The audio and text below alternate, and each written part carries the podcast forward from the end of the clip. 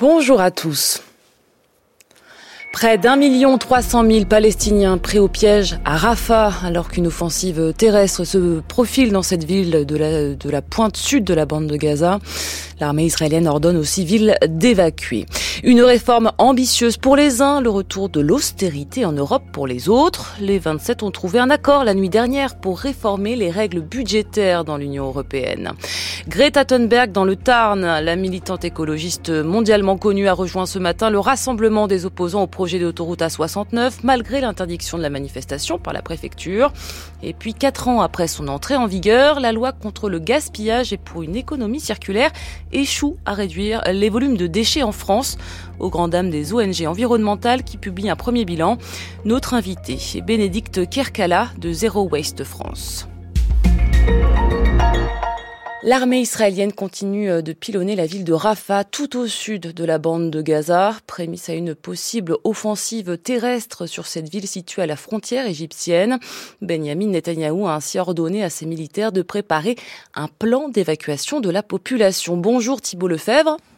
Bonjour à tous. Envoyé spécial permanent de France Culture à Jérusalem, en quoi consisterait, Thibaut, ce plan d'évacuation ordonné par le Premier ministre israélien ? Alors, ce plan d'évacuation concerne 1,5 million de civils, 90% de déplacés de la ville qui vivent depuis plusieurs semaines dans des conditions sanitaires déplorables et sous les bombardements, vous l'avez précisé. Ces déplacés ont déjà quitté leur maison ou leur appartement du nord et du centre de Gaza il y a quelques semaines et c'était sur ordre de l'armée israélienne. Ils vont donc une nouvelle fois devoir fuir les combats. 2 options sur la table, soit vers l'Égypte, mais le maréchal Al-Sisi refuse depuis le premier jour du conflit d'accueillir des Gazaouis. Il a renforcé récemment la surveillance de sa frontière et érigé de nouveaux murs par endroits. L'autre option, et c'est la plus probable, c'est le retour vers le centre et le nord de l'enclave. Selon des témoignages recueillis sur place, les combats se sont calmés dans ces zones et les déplacés ont déjà quitté Rafah, ou certains d'entre eux en tout cas, pour retourner chez eux. Le problème, c'est que les infrastructures sont complètement détruites, qu'il n'y a pas d'eau, qu'il n'y a pas d'électricité. Et selon l'ONU, 25 des 36 hôpitaux de l'enclave ne fonctionnent plus. Et au 127e jour de guerre entre Israël et le Hamas, où en est-on, Thibaut, des combats dans la bande de Gaza ? Alors, Israël se donne 1 mois pour venir à bout du Hamas à Rafah. C'est l'échéance selon Benjamin Netanyahou. C'est donc le 10 mars, le début du Ramadan, une période souvent conflictuelle dans la région et puis plus généralement dans le monde arabo-musulman. Aujourd'hui, la bataille de Khan Younès touche à sa fin. Les troupes israéliennes sont à l'ouest de la ville, une des zones les plus denses. Elles assiègent l'hôpital Al-Nasser avec autour de l'établissement des chars. À l'intérieur, environ 2 patients, personnels de santé et secouristes. Rafah est seulement à 16 km de Khan Younès. 4 bataillons y seraient encore actifs dans ce qui est, selon l'État hébreu, le dernier bastion du Hamas. Israël n'a donc pas totalement démantelé les capacités militaires du Hamas à Gaza. Il n'a pas non plus trouvé les principaux commanditaires des attaques du 7 octobre, Yahya Sinwar et Mohamed Deif. Et puis il reste 136 otages, israéliens ou binationaux, à Gaza. 31 seraient officiellement morts et les négociations autour d'une trêve qui pourrait permettre leur libération sont actuellement au point mort. Thibaut Lefebvre en direct de Jérusalem, et ce plan d'évacuation alarme la communauté internationale, y compris l'allié américain. Le président Joe Biden juge désormais excessive la riposte israélienne dans la bande de Gaza. Et cette offensive terrestre à Rafah aura des conséquences catastrophiques, prévient le chef de la diplomatie européenne, Joseph Borrell. L'armée israélienne qui a par ailleurs frappé plusieurs cibles ce matin dans les environs de Damas. Au moins 3 personnes ont été tuées d'après l'Observatoire syrien des droits de l'homme, selon qui de nombreuses autres personnes ont été blessées lors d'une frappe américaine sur un quartier abritant des villas de militaires et d'officiels de haut rang. En Ukraine, au moins 7 personnes ont été tuées, dont 3 enfants, lors de frappes de drones russes à Kharkiv, des frappes sur une station-service de cette ville de l'Est de l'Ukraine. La nuit dernière, l'armée russe a mené une série d'attaques de drones dans la région. Après plus de 2 ans de discussions et tractations, le Parlement européen et les États membres ont trouvé un accord pour réformer les règles budgétaires de l'Union et moderniser le fameux pacte de stabilité créé à la fin des années 90, obligeant chaque pays à limiter son déficit public à 3% du PIB et la dette à 60%. Ces règles peu respectées sont jugées obsolètes. Elles ont donc été assouplies, leur brûlard. les critères de Maastricht de 3 et 60% restent en vigueur, mais ils sont désormais accompagnés d'une dose de flexibilité en cas de déficit excessif. Les pays pourront par exemple présenter leur propre trajectoire d'ajustement de soutenabilité de leur dette. Objectif, garantir le redressement des finances publiques tout en préservant la capacité d'investissement des 27, notamment dans la transition verte, le numérique et la défense. L'ancien pacte de stabilité, très contesté, avait été suspendu en mars 2020 en pleine crise du Covid-19, mais il s'applique de nouveau depuis 2 mois. La réforme tombe donc à point nommé. L'Allemagne et ses alliés frugaux ont tout de même obtenu des garde-fous qui dénaturent en partie les objectifs de souplesse du texte, et ce malgré les réticences de la France et de l'Italie. La réforme doit encore être votée en session plénière au Parlement, où le projet est soutenu par la droite, les libéraux et une majorité des sociodémocrates, tandis que les Verts et la gauche radicale dénoncent un retour de l'austérité en Europe. Laure Broulard, correspondante de France Culture à Bruxelles. L'hommage national rendu à Robert Badinter, souhaité par le président de la République, aura lieu mercredi prochain à midi, place Vendôme à Paris, siège du ministère de la Justice. Annonce faite ce matin par l'Élysée au lendemain de la mort de l'ancien garde des Sceaux et avocat à l'âge de 95 ans. Une figure de la lutte contre le réchauffement climatique et un renfort de poids est arrivé dans le Tarn ce matin. La militante écologiste Greta Thunberg se joint à la mobilisation contre le projet d'autoroute A69 devant relier Toulouse à Castres, malgré l'interdiction de la manifestation par la préfecture. Les opposants espèrent donc donner de la visibilité à leur combat initié depuis plus de 11 mois et le début des travaux. Bonjour à Azaïs Perronin. Bonjour. L'opposition donc persiste, mais le chantier, lui, avance. On est à peu près au milieu du chantier, a affirmé ce début de semaine à Tosca, le concessionnaire de l'A69. L'avancement se fait de manière conforme aux prévisions, confirme le préfet du Tarn ce matin. Plus de 200 millions d'euros sur 450 millions en tout de travaux ont déjà été réalisés. Parmi les ouvrages d'art dont la construction progresse, il y a le plus important d'entre eux, la réalisation du viaduc de 144 mètres de long qui va enjamber la Goutte, cette rivière qui passe à Castres. Mais pour Karim Layani du collectif La Voie est libre qui propose une alternative à l'A69, il n'est pas trop tard pour stopper les travaux. Il tient à relativiser l'avancée du chantier. Le chantier effectivement avance, il avance surtout au niveau des ouvrages. C'est-à-dire que pour construire cette autoroute, ce qui coûte le plus cher, c'est de faire des ouvrages pour franchir des infrastructures, pour franchir des routes. Et donc, c'est surtout dans ces points que le chantier a le plus avancé. Mais contrairement à ce qui est dit, la moitié du chantier n'est pas réalisée. C'est physiquement, la moitié du chantier n'est pas réalisée à ce jour. Autres travaux qui avancent et suscitent la colère des militants, la destruction des arbres sur le tracé de l'autoroute. Nous sommes à 95% du déboisement, précise le concessionnaire. Pour les arbres restants, ils devraient être abattus d'ici quelques jours, a annoncé le préfet du Tarn ce matin. Mais une partie de ces arbres sont occupés par des militants au niveau de la ZAD, baptisée Cremarbe près de Castres. Objectif, protéger ces derniers arbres centenaires. Sur ce point, le collectif La Voie est libre dénonce l'impunité totale du concessionnaire et annonce ce matin des un référé pénal environnemental pour faire stopper ces travaux. Azaïs Perronin. Et en marge donc de ce rassemblement auquel se joint Greta Thunberg, ce matin, les gendarmes interviennent en ce moment même au sein de la zone à défendre de la Cremarbe, où sont réunis des militants mobilisés contre la construction de l'A69, donc dans le Tarn. Il y a 4 ans, la loi AGEC, la loi anti-gaspillage pour une économie circulaire censée limiter la consommation de déchets et encourager le développement d'une économie circulaire, était promulguée.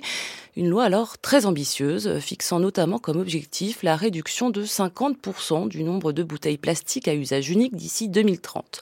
Une loi encore trop peu appliquée, déplorent les associations et ONG environnementales qui ont publié un rapport cette semaine. On y revient dans un instant avec notre invité. Mais avant, bonjour Marin Paulet. Bonjour.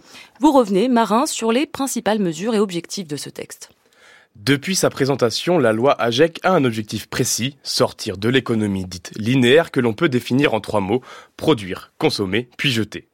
Cette loi promet donc par exemple la disparition totale du plastique jetable et des emballages à usage unique d'ici à 2040. Elle prévoit en parallèle la mise en circulation d'un plastique 100% recyclé à partir de 2025. Et quelques avancées ont pu être observées dans ce sens ces dernières années, avec la disparition de pailles en plastique ou de certains emballages. La loi AGEC cherche également à lutter contre le gaspillage, qu'il soit alimentaire ou non, par la promotion du vrac ou la vente de médicaments à l'unité. La destruction des invendus matériels neufs comme les vêtements, les chaussures ou l'électroménager est quant à elle devenue interdite depuis 2022.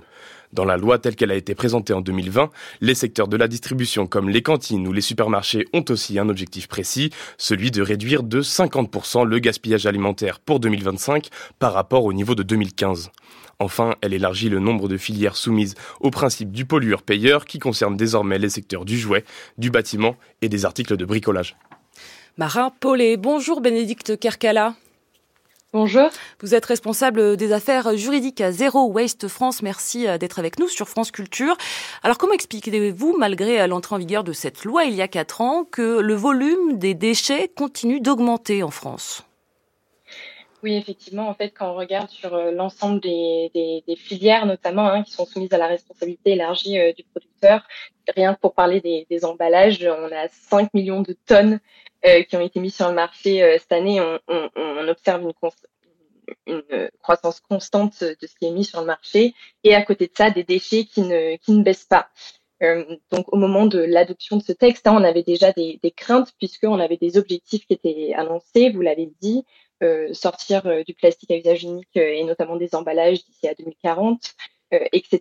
Mais finalement, ces objectifs ambitieux n'ont pas été assortis de mesures concrètes ou lorsqu'elles ont pu l'être, finalement, nous, ce qu'on observe et ce qu'on a observé pendant ces années, c'est que soit ces mesures, elles ne sont pas respectées, soit les textes d'application ne vont pas assez loin. Pour donner un exemple concret, pour la sortie du plastique à usage unique, on avait une obligation dans la loi AGEC qui était d'interdire la vente des fruits et légumes sous emballage composé en partie de plastique. Finalement, le décret d'application est venu prévoir 29 exemptions. C'est déjà énorme quand on sait que nombreux fruits et légumes sont déjà vendus en vrac à ce jour. Donc, c'est ça qu'on dénonce aujourd'hui. Alors, cette loi, elle a été promulguée à la veille d'une pandémie mondiale. Est-ce que vous ne pensez pas que le Covid a joué un rôle dans ce recours accru au plastique à usage unique ? Alors, il y a eu la pandémie, c'est une chose, mais ce qu'on observe, c'est que même en sortie de pandémie, les déchets continuent de croître. On parlait tout à l'heure, il y a l'exemple qui a été donné des pailles, mais d'autres exemples, comme par exemple les gobelets en plastique qui devaient être interdits. En fait, nous, on les voit toujours partout dans les commerces, dans les lieux publics où pourtant ils devraient être interdits. Donc, certes, il y a eu la pandémie, mais depuis, on voit toujours ces interdictions qui prévalent. Et est-ce qu'il y a des mauvais élèves ? Est-ce qu'on peut imaginer que c'est la restauration rapide qui utilise beaucoup de plastique à usage unique ou pas seulement ? Alors, la restauration rapide, finalement, c'est une autre problématique puisque, comme je le disais, les couverts, récipients, etc., composés en partie en plastique, étaient déjà interdits en France.